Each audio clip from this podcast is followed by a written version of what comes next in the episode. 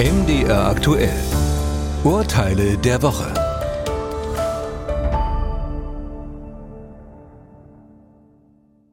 Familie Palmenwind hat diesmal bei einem Reiseveranstalter eine Fahrt ins Blaue gebucht. Ja, das gibt es tatsächlich. Die Reisefreudigen lassen in diesem Fall der Agentur bei der Reisegestaltung freie Hand. Gezahlt werden muss natürlich trotzdem. Stolze 2138 Euro kostet der zweitägige Ausflug nach Hamburg mit Hotelübernachtungen. Was man dort im Einzelnen erleben kann, erfährt das Ehepaar allerdings erst vor Ort. Diesmal ist es die obligatorische Hafenrundfahrt, die Führung durch ein Kunstmuseum und als Höhepunkt ein Musicalbesuch. Der allerdings muss kurzfristig abgesagt werden. Wegen zahlreicher Corona-Fälle in der Cast fällt das Stück leider aus. Stattdessen ist kurzfristig eine dreistündige Stadtrundfahrt organisiert worden.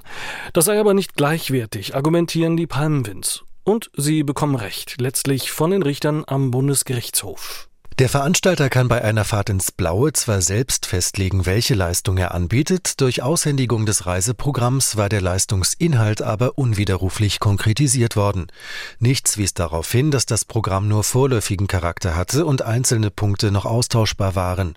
Der Wegfall des Musicalbesuchs muss deshalb als Reisemangel gewertet werden. Vom gezahlten Reisepreis erhalten die Kläger 320 Euro zurück. Fall 2. Waldemar Waldenfeld will mit seinem Auto auf einen zweispurigen Kreisverkehr auffahren. Dort befindet sich auf der inneren linken Spur bereits ein anderes Fahrzeug. Herr Waldenfeld fährt dennoch auf die noch freie rechte Spur auf. In genau diesem Moment aber blinkt das andere Auto und fährt auf die rechte Spur. Dort kracht es mit dem Wagen von Herrn Waldenfeld zusammen.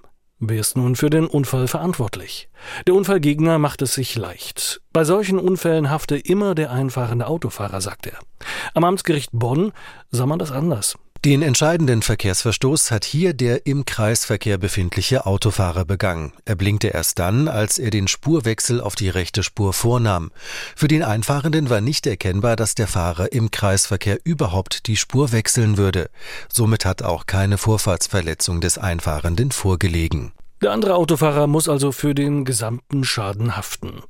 Fall 3. Mietbare E-Scooter, also Elektroroller, können in vielen Großstädten frei abgestellt werden. Immer wieder kommt es dabei für Fußgänger zu ärgerlichen Situationen, wenn beispielsweise ein Gehweg blockiert wird. Vor allem für Blinde kann dies unter Umständen gefährlich werden. Bernhard Bernecke bewegt sich zwar mit einem Langstock fort, fällt aber dennoch über einen an einer Hauswand quer geparkten Roller. Er muss mit einem Oberschenkelhalsbruch ins Krankenhaus gebracht werden. Vom E-Scooter-Verleiher verlangt er nun ein Schmerzensgeld von 20.000 Euro. Am Landgericht Bremen wies man die Klage ab. Maßgeblich für die Prüfung war nicht das allgemein bekannte Gefahrenpotenzial von E-Scootern, hier ging es um die konkrete Aufstellweise des Fahrzeugs quer zur Hauswand. Daran war nichts auszusetzen, die Verkehrssicherungspflicht wurde nicht verletzt. Auch blinde Personen müssen immer mit Hindernissen rechnen, wie Fahrrädern, Baugerüsten oder eben E-Scootern. Es kommt also auf den Einzelfall an. Hier erhält der Geschädigte kein Schmerzensgeld.